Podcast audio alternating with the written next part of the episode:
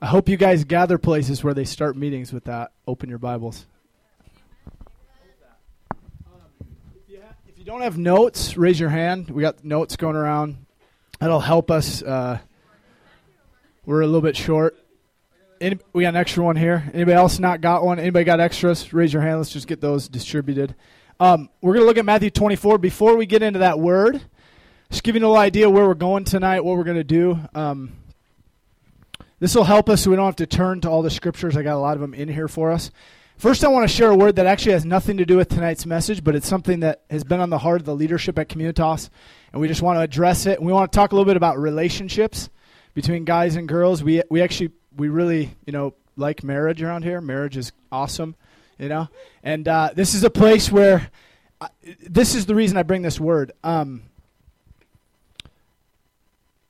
this needs to be this is becoming and it's going to continue to be a safe place for interaction between guys and girls brothers and sisters. And here's what i've seen happen a lot of times in different contexts is people put up walls and they get self-protecting and bad things happen and and they build doctrine around experience. And what happens is the blessing is lost between brothers and sisters because there's something in especially the ladies i'm going to give a word for the ladies and a word for the guys that i can't receive from my brothers and there's something really impactful that, that I received a word from uh, a spiritual mother a while back about how to view all of our relationships. And just this little piece of advice I think will go a long way because, yeah, there just doesn't have to be awkwardness around this area. And every relationship I have between a sister is eternal. Okay? Even if you get married, that is your sister forever. And I want to view every relationship in my life asking one question. And this is, the world asks this question. They say, "What do I get out of this relationship?" As believers, the question we want to ask is, "Jesus, what do you want to get out of this relationship?" Okay?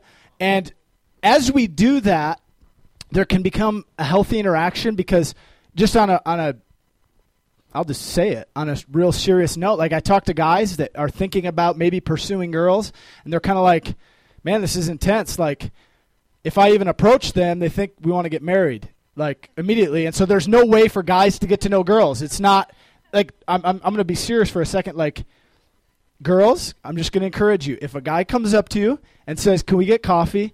Don't bring your wedding veil to coffee, okay? don't bring your wedding veil. And also, if they come up to you and say, Can we get coffee? Don't go into a 15 minute spiel about how you have a boundary that you don't meet with guys one on one and get spiritual about it. If you don't want to meet with them, just tell them that. And just be really upfront. Just be like, I don't want to. But know that you can get to know a brother in a healthy way, okay? Does that make sense? And guys, don't cover up insecurity with religious talk either, okay? You're insecure. Like, come to, you don't have to have it all figured out. Like, this is going to work somehow by the Spirit. And I'm going to tell you this God wants to write everyone's story. So don't look at other people's stories and go, I got to do it like they're doing it. Or I heard this teaching this one time that said I can't do this. And I mean, I've talked to guys that have approached girls and they're not coming to say, Will you marry me? Because there has to be a transition in between, like, you know, not hanging out at all. And I know that we've had that kind of unhealthy separation at times in the body of Christ. And so we just want to encourage um, healthy brother sister relationships. So that being said, that has nothing to do with the topic tonight. But amen. amen. Is it. Has anyone else said that? Okay, good. Other people desire to be married. Okay, good. And actually, hallelujah. and we're having an altar call. Okay. Hallelujah. Ma- mar- marriage is glorious. Hallelujah. And Satan actually really hates marriage. I don't know if you know that. It says in 1 Timothy 4 that one of the signs of the last days is he's going to actually try to get people to abstain from marriage. Why? Because he doesn't want the kingdom of God populating through godly offspring. We've heard that message through Ken. But that all being said, okay, we're going to get into a totally different topic. I'm going to pray. Here's what I want to do I want to set the table tonight, all right? I want to get the plate, the fork, the A1 steak sauce, the Lawry's. I want to I want to give us I want to give us some context to this scripture. I want to set the plate and then we're going to dive into the meat. I have a lot we want to cover, but as normal, we're not going to go through all the notes, and so these are for you to take into your quiet time and to bring to Jesus. So I'm going to pray and then we're going to hop in. Father of glory, we just ask for your spirit right now to come. In Jesus' name, I ask, Holy Spirit, that you would come and give understanding. I ask you to come and open our eyes. The way you inspired the writing of the word, I ask you to illuminate our understanding, that we might love Jesus more. God, I ask that you'd release the spirit of prophecy in this place. I ask you to awaken our hearts. You'd unify us for your glory in Jesus' name. Amen. Okay, so we're looking tonight at the life of Noah, but we're starting by looking at the Olivet Discourse, okay? You know what that is? Anybody know what that is? Matthew 24 and 25. It's also on the notes, the first point there. And let me just start by giving this preface. Because our passion in this life is a person, it would make sense for us to give our focus and our devotion to studying and falling in love with that man as revealed in the Bible. Today, here's there's a great problem today in Christianity. And it's this there's a crisis. And it's that Christianity has become increasingly about saying yes to truth formulas, saying yes to rituals and activities, and even aligning yourself with issues rather than a loving preoccupation for the person of Jesus Christ. Okay, Christianity is about Jesus, all right? You can go to a thousand youth groups in this country, never open your Bible, never hear about Jesus. That is not a Christian gathering. Okay? I don't I don't care what rhetoric we use. We need to get back to aligning and conforming with a man who never changes. Because what happens is if Christianity is defined by anything else, then you can justify or the culture can determine deviating from orthodoxy. Does that make sense? And now those other things are okay, but that is not what makes you a Christian. And so, as we approach this scripture today, this is the Gospel of Matthew. We are reading with our eyes the actual account of God walking, doing life on the planet. Okay? What that means is the Gospels have eternal relevance for my life. You want relevance? Everyone, that's the buzzword in Christianity is relevance. I'll tell you who's relevant God in the flesh. Everything he says, every detail he spoke has a weight to it that is beyond description, okay? And so as we come, so many people are bored with the Gospels today because they aren't viewing them with the divinity of Jesus at the forefront of their imagination, at, at the forefront of their emotions. Does this all make sense? So the Bible is an amazing book, guys. Do you know I read the newspaper once in a while and everyone wants to talk about the future. Everyone's making predictions about the future. Where's the world going? What is life going to look like in 5 to 10 to 20 years? Do you know that we're not without a compass? Do you know that this book, the accuracy of this book, this book has an amazing track record. Think of some of the prophecies. Isaiah prophesies a leader named Cyrus who's going to deliver the Jews out of Babylonian capti- captivity hundreds of years before he's uh, even on the scene. I mean, the, the details of even the prophecies of Jesus' life are staggering. So we don't need to run everywhere else. That's the beauty of it. That's why we're going to this passage tonight, is because I want to give you insight into the future. And it never fails. It's awesome. I'm not uncertain. I'm not just going through life. History is not just happening. Do you know that? This isn't all just happenstance. Evolution is a lie. It's a doctrine of demons, okay? I'm just going to say it. It is. It's one of the chief doctrines of demons. Macroevolution. God is the creator. There was a day when he spoke and everything was created. And history is going to change soon, and so we want to prepare. And so that's what we're going to look at tonight. So, Matthew 24, look at verse 1. I'm going to set the context to this passage. And then ultimately, I want to look specifically at the life of Noah. So let me say this Matthew 24, we're looking at the Gospel of Matthew, which is a, a, gospel that is explicitly Jewish in nature. It is making the transition for us from the Old Testament to the New. And Matthew's whole purpose through this gospel is him constantly presenting and proclaiming Israel, this is your Messiah. Jesus is the King of the Jews. Does that make sense? And so there's a lot of quotation of Old Testament scripture.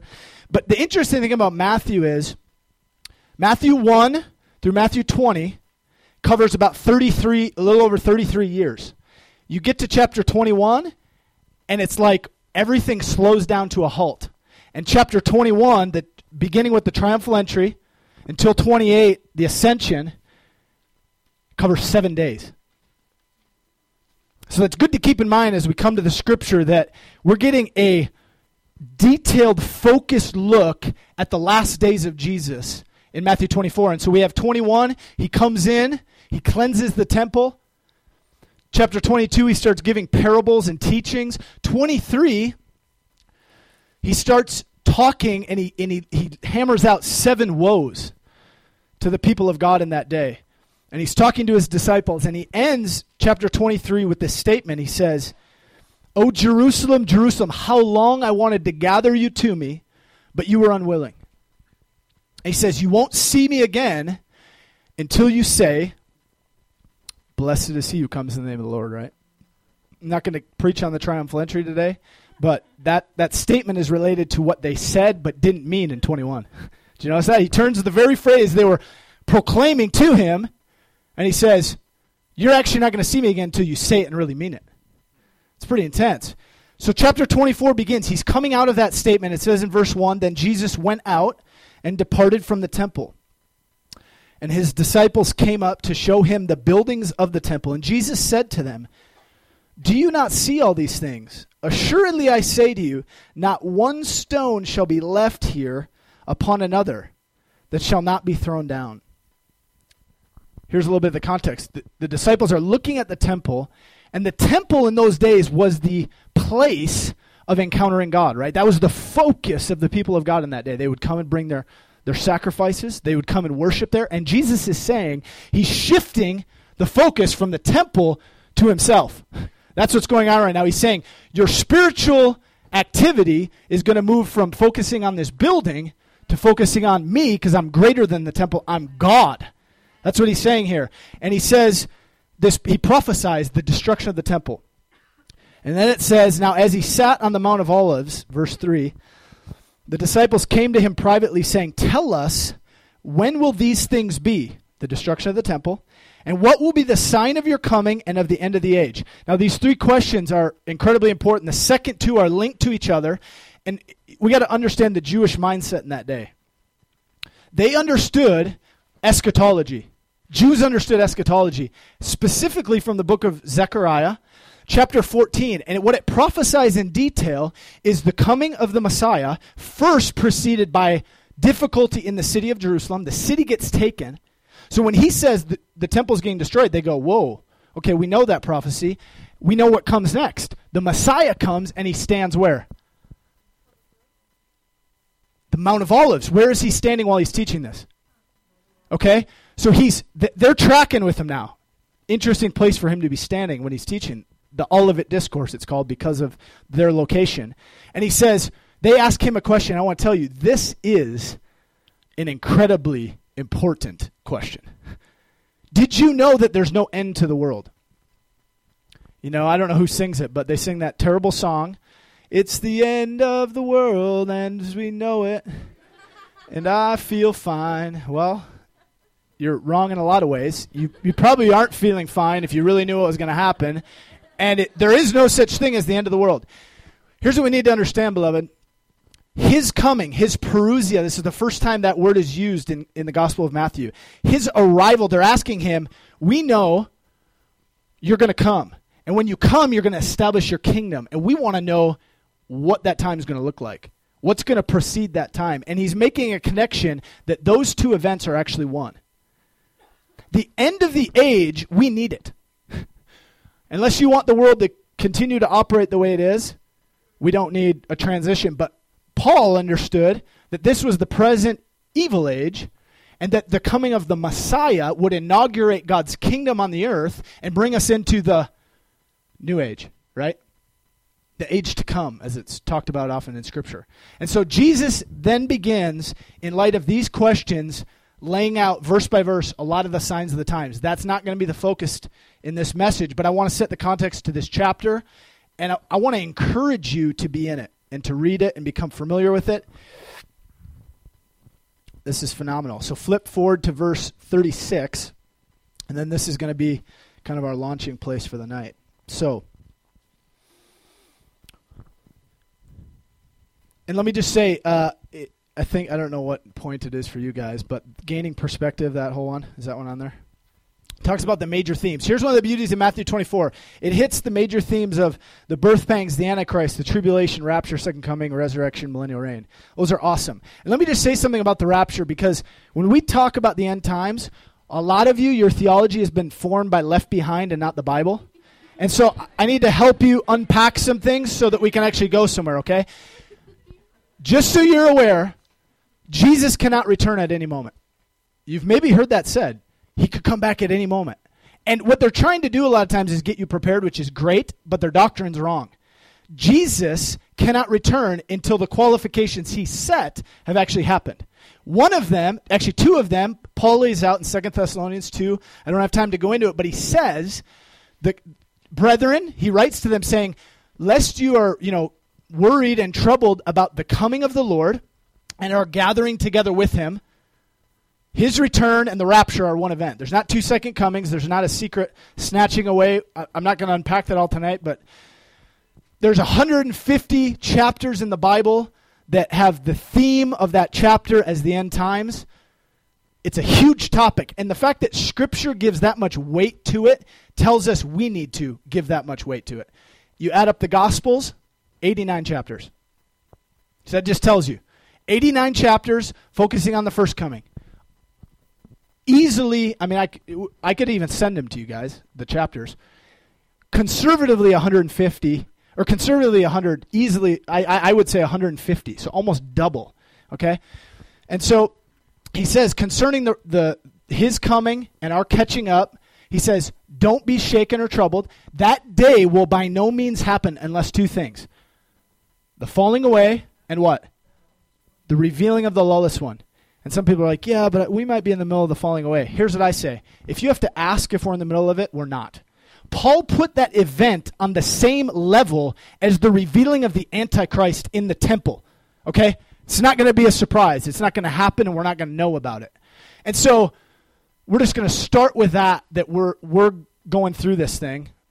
We're going to talk about that more. But verse 36, okay? And I'm actually going to prove to you in this scripture right here a verse that's often taken out of context related to the rapture is not that's not what it's saying. So verse 36, so this is all in light of those questions. Jesus is answering them, but he's primarily answering now the temple will be destroyed again, but he's answering primarily his coming and the end of the age. And he says this, but of that day and hour no one knows, not even the angels of heaven, but my Father only. But as the days of Noah were, so also will the coming of the Son of Man be. For as in the days before the flood, they were eating and drinking, marrying and giving in marriage, until that day that Noah entered the ark. And they did not know until the flood came and took them away. So also will the coming of the Son of Man be. Verse 36. What he's, what he's speaking about here is the tendency for us to try to set, you know, a nice little chart out and go, I can just hang out for X amount of time because then he's coming and I'll just do my thing until then. Notice what he says, though. After he says, We're not going to know the day of the hour, he says, But. That but is related to the statement he just made. And the but is this. And this is the focus tonight. As in the days of Noah, as those days were, so also will the coming of the Son of Man be. So here's what Jesus is doing. He's saying, You guys want to know about the future? I'm going to take a trip back in the past. I'm going to introduce you to my friend Noah. You know, the big boat, Arky Arky, you know, a bunch of animals on there.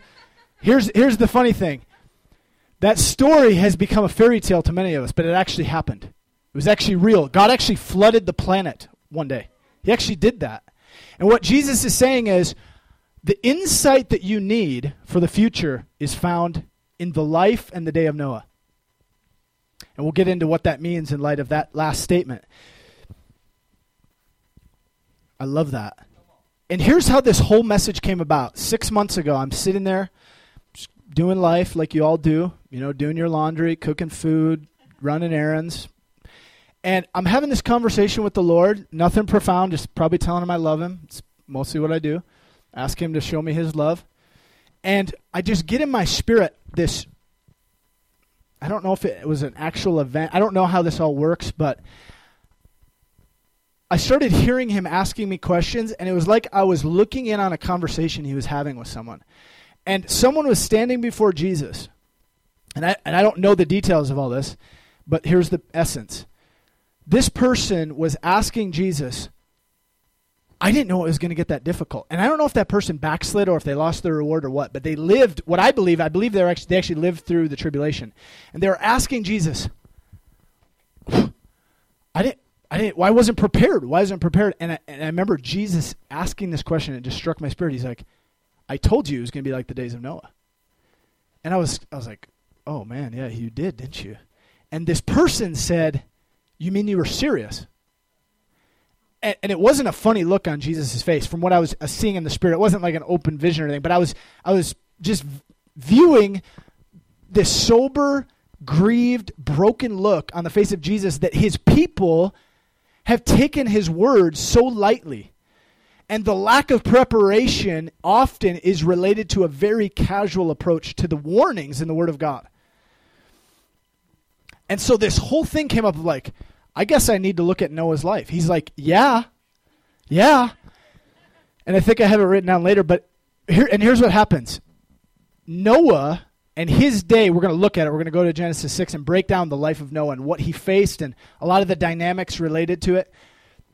But the life of Noah becomes our, and I'll unpack this, eschatological hermen, hermeneutic. Okay?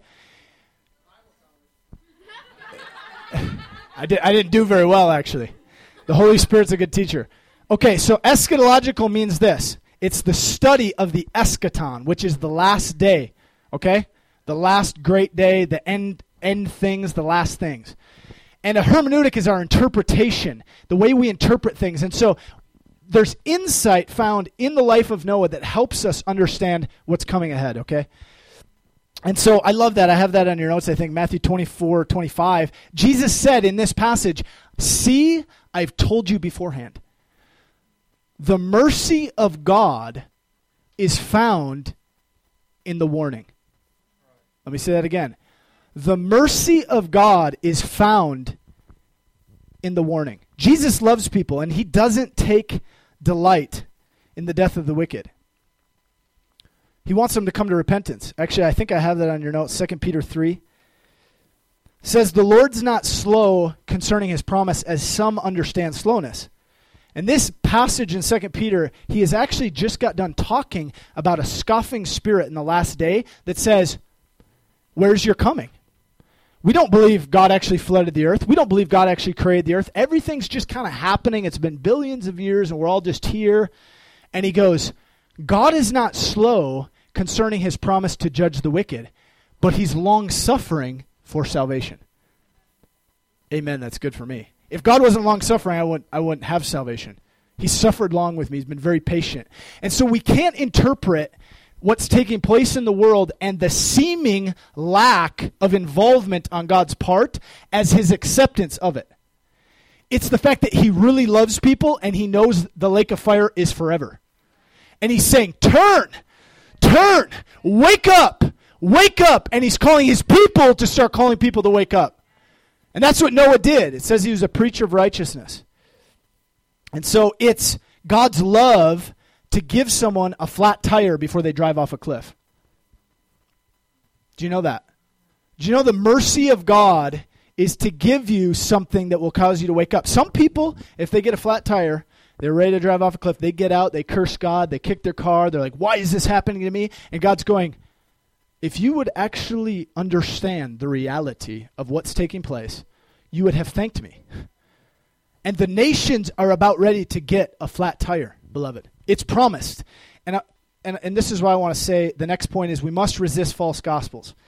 I want to talk real briefly. I mean, each of these points is a message for me because I'm, I'm burning with passion to see the body of Christ mature, come into understanding of the word, come yoked with Jesus, and begin to do what he did and be, come into their authority. And there's two extremes right now, two primary categories of false gospels. The first one is dominionism. You know what that is? Dominion theology, the theology that says the kingdom's all here now. We're going to establish the kingdom through our political agenda. We're going to establish the kingdom through building buildings. We're going to do these things, and the kingdom's going to come. And my question would be How do you establish a kingdom without a king? Jesus made it really clear. He said it multiple times. I have the verse there in Matthew or in Luke 22. He says, when he's instituting the Lord's Supper, I say to you, I won't drink of the fruit of the vine until the kingdom of God comes. And so it's been inaugurated through the death and resurrection of Jesus. But, beloved, it's not here. And you know why that's really good news? Because if the kingdom was here in fullness, we'd be losing. Okay? I sure hope this isn't the fullness. I sure hope Jesus died for more than this. I see sin, I see death, I see oppression, I see injustice all over the globe. And there's birthing a cry in the people of God saying, Where is justice? And he's going, Good, good, good. You're waking up a little bit to the reality of what's taking place. The second false gospel is fatalism, hopeless escapism, or Gnosticism. And what that says is that the physical creation is evil. Our goal is to escape to an ethereal heaven where I can, I don't know what, and somehow God's going to come then and destroy the earth and we're going to be gone. Beloved, Jesus doesn't win if the earth gets destroyed. He said in Genesis that creation was good. Okay? I know this is like, you're like ready to stone me. You're like, heretic! This isn't what I've been taught. It's not it's what the Bible says. The Bible says that heaven, Acts 3, 21, says that heaven has received Jesus until the time of the restoration of all things. It doesn't say the annihilation. It doesn't say we're trying to get out and that somehow these bodies, you know, that was Plato's theology. He thought salvation was us escaping our body. That's not true. Salvation is us having our body raised in glory, having the earth restored, having death driven off the planet, demons thrown in the lake of fire along with every wicked person on earth, and the kingdom coming in fullness and establishing what was intended in Genesis 1. That's salvation, beloved. The gospel is so confusing in the body of Christ right now. They don't understand the beginning, they don't understand the end, and so they have no idea what we're preaching to people. And we need to get this established in our spirit. What is the gospel? Paul said, I'm not ashamed of the gospel, for the gospel is the power of God unto salvation. What are we presenting people? We need to know the gospel. What is the gospel? First, the gospel is a person. I'm not this isn't the message tonight, but it's it's Jesus. He's a man, he's God, he's been crucified, he's been raised from the dead, he has a kingdom that's eternal. He's victorious over death, and he's coming. That's the gospel, okay? The gospel is not God just wants you to have a nice, easy, comfortable life and give you what you want and just have you indulge your flesh and one day you'll go to an ethereal heaven with no body and your body will rot in the ground and God will destroy the earth. That's not the gospel. Okay? I'm oh, I'm passionate about this. Because guess what? When you when we preach the gospel, heaven can say amen with power. That's what I'm longing for. I'm going, God, I don't have the power in my life to transform anyone's life apart from you right now. I'm not seeing an awakening in our city. I'm seeing people die every day and go to an eternal separation from Him. And I'm, it's got to disrupt us a little. That has to disrupt me. And it, and it, what ends it, what it ends up doing is it becomes our, our gift. It becomes our escort to Him. So, we need to reject those two gospels. We need, we need to understand the physical material world is not bad. Sin is the problem, not creation. Okay? And also, the kingdom will come in fullness when the king comes. So we're longing for the king to come to bring his kingdom, not for him to take us. I'm not looking to get out of here. I'm looking for him to come. I'm looking for souls to come into repentance, to put their faith in Jesus so they can get raised and not go into everlasting condemnation, but they can come into the kingdom of our of our God. It's glorious. So Revelation 11 says that. Revelation 11 talks about the kingdoms of this world becoming the kingdoms of our Lord. Okay, so we're going to look at Noah's life. Flip to Genesis 6. So Jesus tells us the days ahead are like the days of Noah. Okay? that little phrase has so. See, here's the thing, guys. Jesus doesn't exaggerate. Jesus doesn't say things if they don't have relevance and meaning and importance. Everything he says is we should just dive into it. We should give ourselves to it. So, chapter 6, looking at verse 8, starting, or actually, I'll just, I'll just preach to you without us reading at all what's going on here. So, chapter 5, you have the gene- genealogy of Adam, and it's just flying through 1,500 years of genealogies. It's intense. And basically, all you have is people being born, having kids, you know, and dying. Next person, born, kids, die. Born, kids, die. And then there's this really goofy guy that comes along named Enoch, and he's born, he has kids, but then he walks with God and he's taken. And you're just kind of like, oh. And then the next guy, and he was born, he had kids, he died. You know, you got Methuselah, you got, that's, so you got Lamech, which is Noah's father, then you have Methuselah, which is his grandfather, and then you have Enoch, his great grandfather. So it's kind of interesting how that works because Noah walked with God. And what's happening is you have, uh, and I just don't, I don't want to get into this, but Genesis 6, you have some of the weirdest interpretations of what's going on here. I, I honestly don't know the whole situation with the Nephilim and what all that means. But uh, anyway, things are not good on the planet. So let me tell you this. If Jesus says, as in the days of Noah were, so also the coming of the Son of Man be, we can't buy into the thought that things are just getting better and better and better, and then the kingdom will be fully established, then Jesus will come. That's called postmillennialism. We don't believe that here at Communitas. Okay? We believe in premillennialism, which means Jesus comes, and that's what initiates the millennial reign. And so, though things are getting worse and worse and worse, we're not without hope. We're not trying to get out of here. I'm not under fear. I'm saying everything's getting worse and worse and worse. The righteous are getting better and better and better. And then there's a day coming when everything changes, gets eternally better for a long time. You know what I'm saying? Like there's there's pessimism that says things are getting worse. There's optimism, and I see a lot of Christians operating in what I call Christian triumphalism. It's like we're gonna do it, we're gonna win, it's gonna be great. And I'm like, that's not what I read in the book. I'm preparing to suffer. I'm preparing for difficulty. I'm getting equipped. I, I want to build a boat for the saving of people, not some false sense of victory that's not rooted in Scripture. Does that make sense?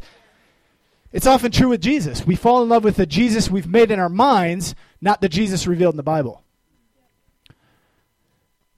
So, verse 8 Noah found grace in the eyes of the Lord. Powerful. He found grace. And I'm going to fly through some of this. I want to get to the next passage. Noah was a sinner like the rest of us. He needed salvation. He was not perfect. He was not without sin. That's not what he's saying. But he found something. He found the gift of God through faith. And that's what it says in Hebrews 11. And so Noah believed God's word to him about what was not seen, and he acted on it. Verse, if you want to, you don't need to turn there, but it's, it's, I think it's on your page. Hebrew 11 7 says, By faith, Noah. And this gives us insight into what's taking place during this building of the ark. Noah being divinely warned, and I have, in a lot of these verses, I have my own parenthetical comments, so you can tell what's actually the text and what's me giving commentary on it, just so you don't go, is this the amplified? Well, it's my, my amplified, but. So Noah being divinely warned of things not yet seen. What was not yet seen?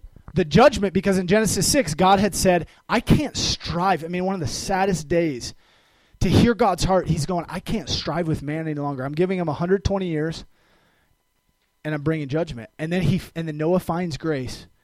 And then he calls him to prepare. And it says he moved with godly fear. He prepared an ark, which was his place of safety, for the saving from the judgment that was coming of his household by which he condemned or he proved their rejection of the ark. Does that, uh, that makes sense? That's my comment and became an heir of righteousness, which is according to faith. So, what I want to say here is I mean, this is a tremendous passage about the life of Noah. So, Noah, by faith, thanks, bro. I got the fire, man. Woo! Like a, this is a work. This is a workout. I love it. So, by faith, Noah is warned. And here's the question I have for you, for you today: Is do you hear the warning? There's a flood coming. There's a flood coming. There's a flood coming upon this planet that is so more it's so f- far beyond anything my heart can grasp. It's so intense. I'm not my desire is not to produce fear, but it's to produce sobriety. I don't know if you've read Revelation. between the fourth seal and the sixth trumpet, half of the world is killed. Half of the world. Can you imagine if God would have came to Noah with this warning and he'd gone, ah, I'm going back to work. I got other things to do. I got my life to get on with. What did Jesus say? People were doing things that aren't ungodly. They were marrying and they were working and they were doing those things. The reason it was evil is because it kept them from responding to the Lord's warning. They became so preoccupied with the things of this world that they did not respond. And God is calling forth Noah's and he's saying, I'm warning you.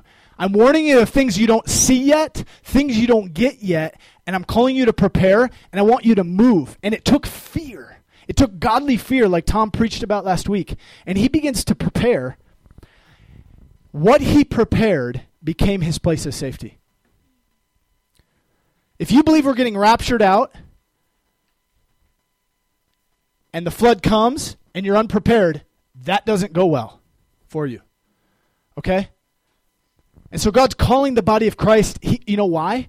It actually says that the divine uh, suffered a long time with Noah so that he could become prepared. And so that's what's going on as he's being warned. And I just want to say about that divine warning, I have five signs of the times. I'm just going to hit them real quick.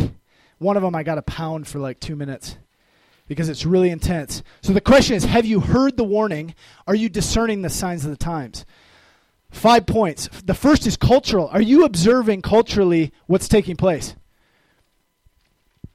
We're seeing good called evil, evil called good. We see preve- prevalent immorality, idolatry, violence, occult activity. I, I just want to talk about this for a second. So I'm in the I'm in the, I'm in Best Buy yesterday getting some blank CDs. And I just start looking at the movies that are on the shelf. And I start seeing three themes just through all the movies. And, and I go to the best selling section, and there's a movie called Harry Potter. And there's also a movie called Twilight. Okay, do you know the themes of these two movies? I'm, I'm going to hit this for a second because I feel like God wants to deliver some of you from it. I'm not mad that if you've watched it or read it, but you need to get delivered because God hates it. God hates witchcraft. Deuteronomy 18 makes it clear he hates it. Okay? And there is so much tolerance right now. Here's what the devil is doing he's promoting his agenda to desensitize people, to bring them to a place where they'll openly worship demons. That's what happens in the six after the sixth trumpet, Revelation chapter 9, it says that there's four primary sins taking place on earth. Immorality, murder, sorcery, which is the Greek word pharmakia, which is where we get pharmacy or drug activity, and then theft. And it was funny, as I walked through these movies, literally, I saw like 10 vampire movies. There's an obsession right now with vampirism. And I think, and I've met Christians recently that are loving this stuff. And they're coming to asking for prayer, and I'm going, What are you allowing into your life? And they're like, Well, I watch this stuff, and it's no big deal. And I said, Whoa, whoa, whoa, wait, wait. Have you ever talked to someone who's been a vampire and gotten delivered from it? Do you know it's actually real? The devil would love for you to believe that witchcraft is fun and games. It's just nice witchcraft. That's like having a nice car wreck. Or I got I got good cancer. It's real good. I mean, it's not the evil stuff, it's the good stuff. It's killing you. Okay? And culturally, it's just prevailing and it's desensitizing people so that they don't even have a war against it. Let me just say something. If you watch sin for your entertainment, what you are doing is you are saying, I agree with this. You are not only tolerating, but you are coming into agreement with spirits behind those activities. I don't care how good the plot was. I don't care how many people pressured you into watching it. We need to repent. We need to get delivered. These two, do you know how these two books slash movies came about? Have you read the stories? Both dreams, both demonic, both came to people that were operating in wrong spirits. One was Mormon, the other one was totally atheistic. I have just a whole bunch of info about them. I mean, it is. Let me just say about Harry Potter. The theme, according to Rowling, who's the author, the theme is death. She even says that out of her own mouth. And it's a children's book. It's the fastest selling book in history.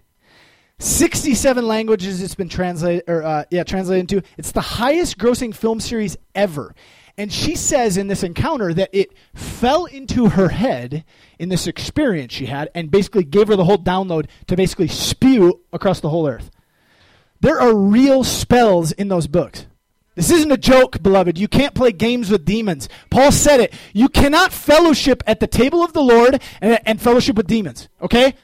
You can't do it. And if you have trouble spending more than five minutes concentrated in the Bible, this might be the issue. You might need to ask yourself, Lord, how do I prepare by getting disconnected? This is the word that's on my heart. It's Revelation 18, talking about Babylon. Verse 4. John hears this God says, Come out of her, my people. Come out of her, lest you share in her sin and you share in her plagues. Because I'm judging that activity. And so if you keep partaking in it, you're going to get swept away with them.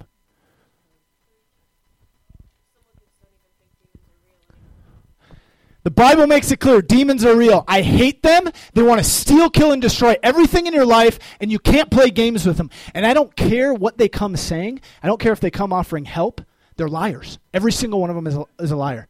Okay? There's no truth in them. And we need to break agreement with all of this vampire, witchcraft, occult stuff. It is just seducing an entire generation.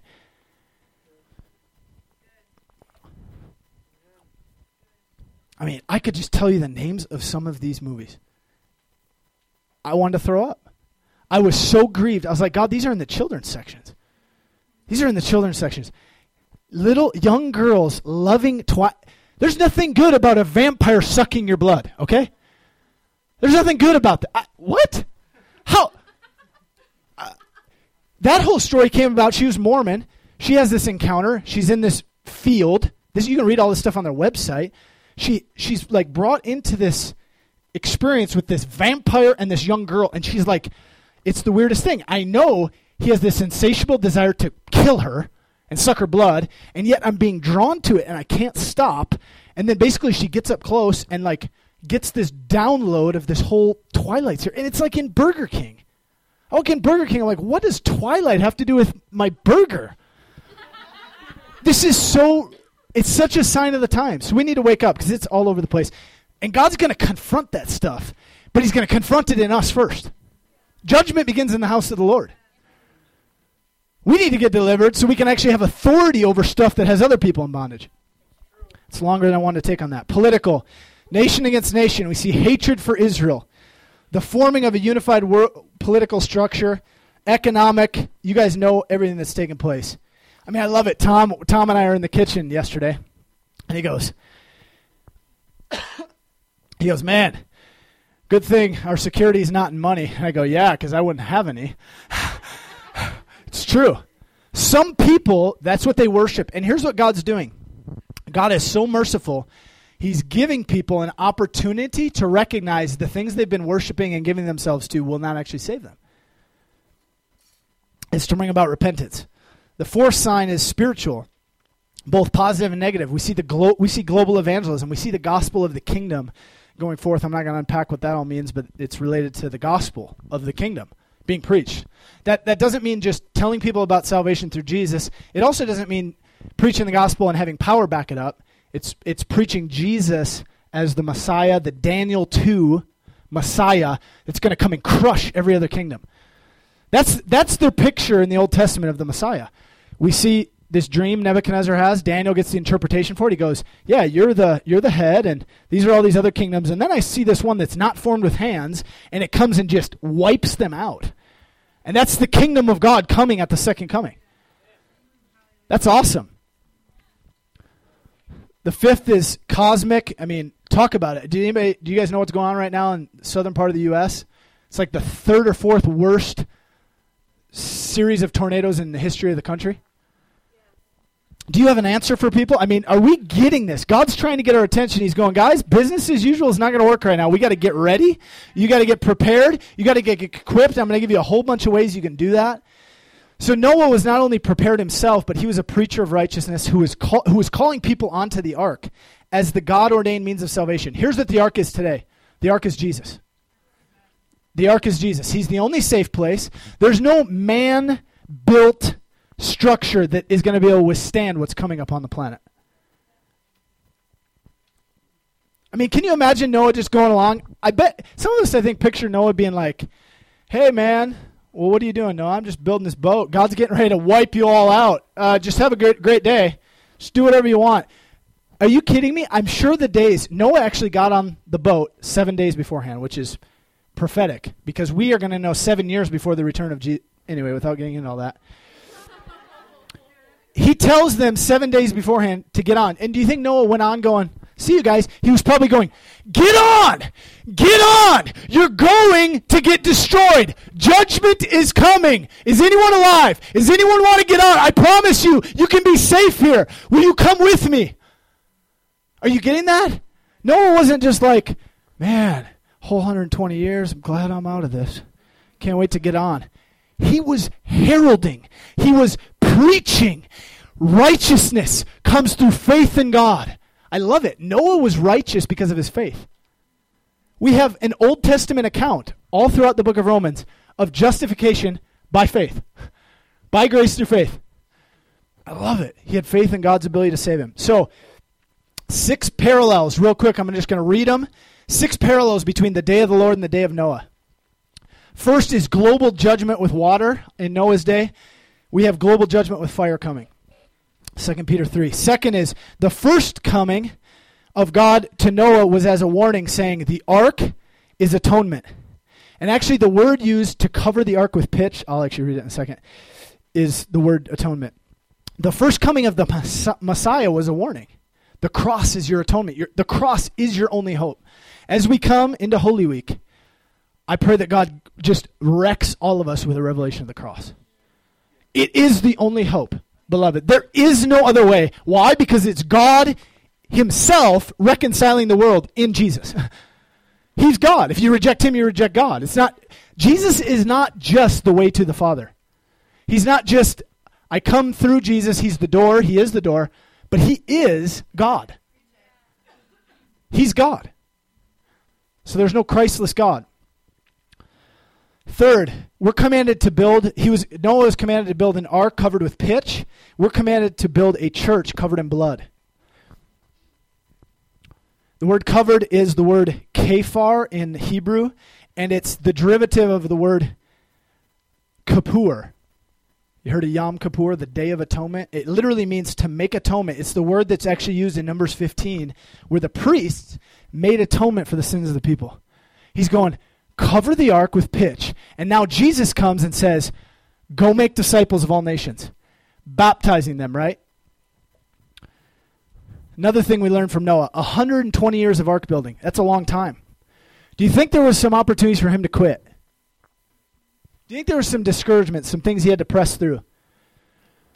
The same is true today. We've been in this long time period of church building. Beloved, he's coming.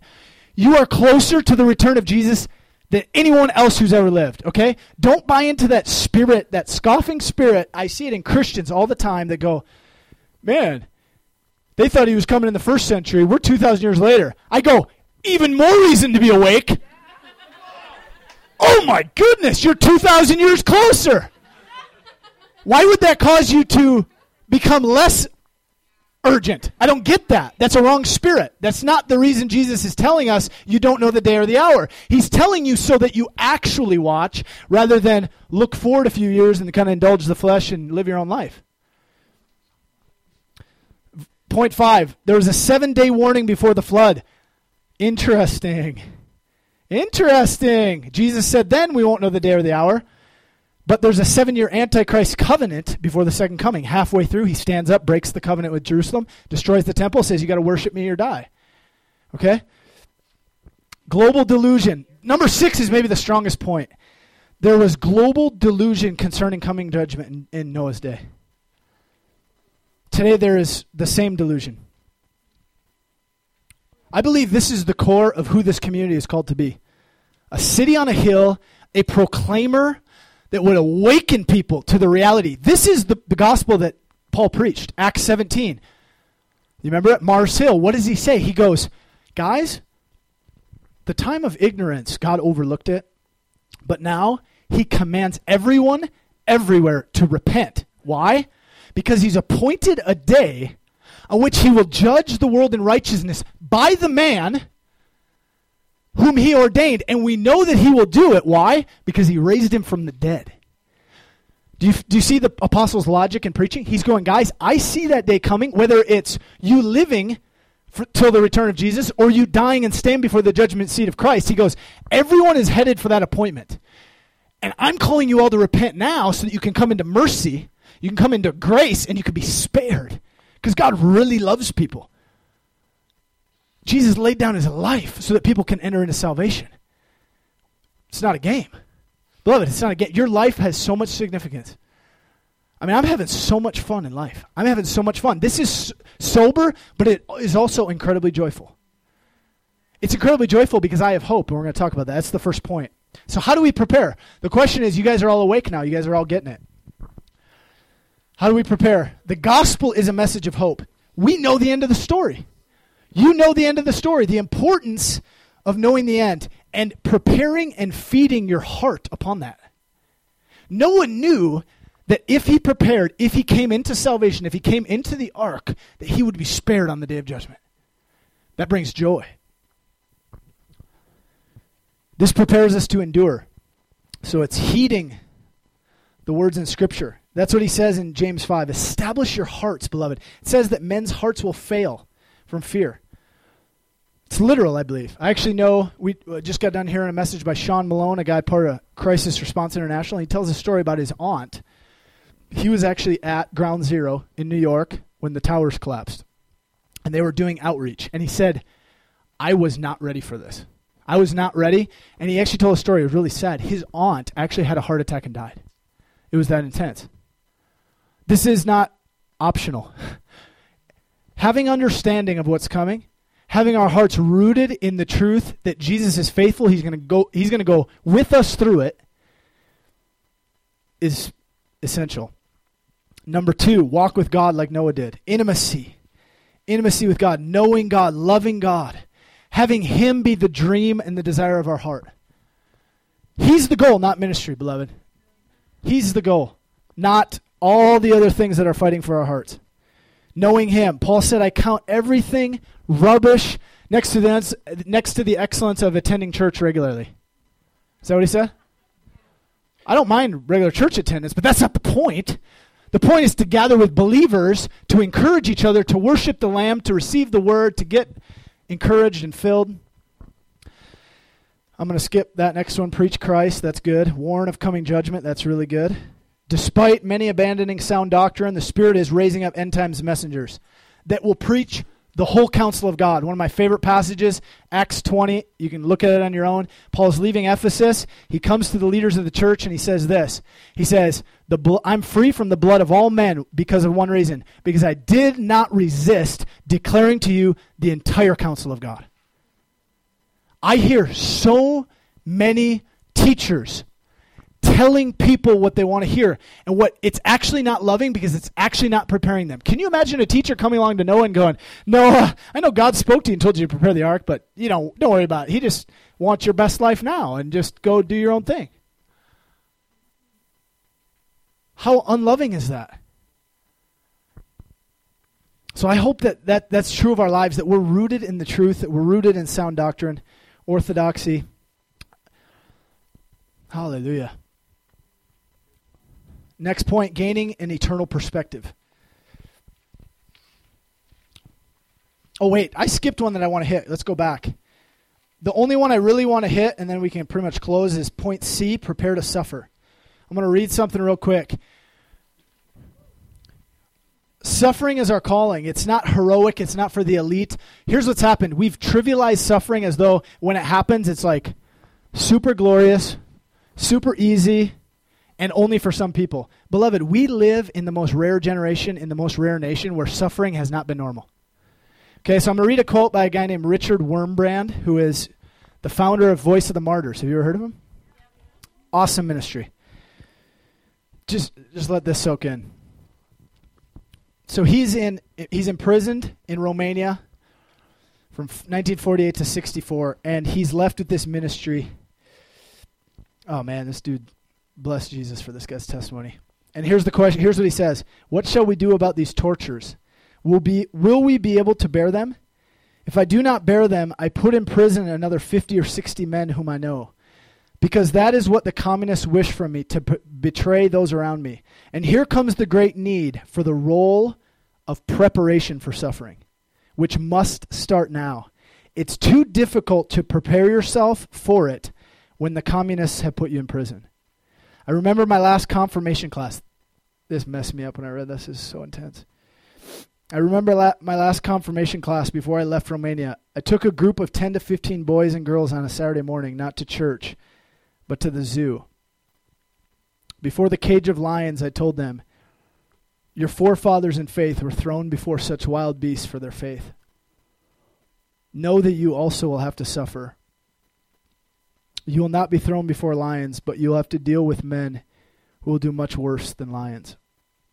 And then he said, Decide here and now if you wish to, if you wish to pledge allegiance to Jesus.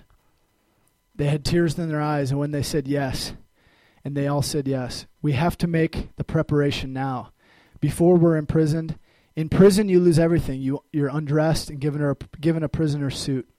No more nice furniture, nice carpets, nice curtains. It's intense. This guy was in solitary confinement for a long time. And way, the way he kept himself sane was he prepared a message every night and preached it to himself and they actually ha- he has such an amazing memory by the grace of God that he actually has them all recorded. I think something like 350 of them.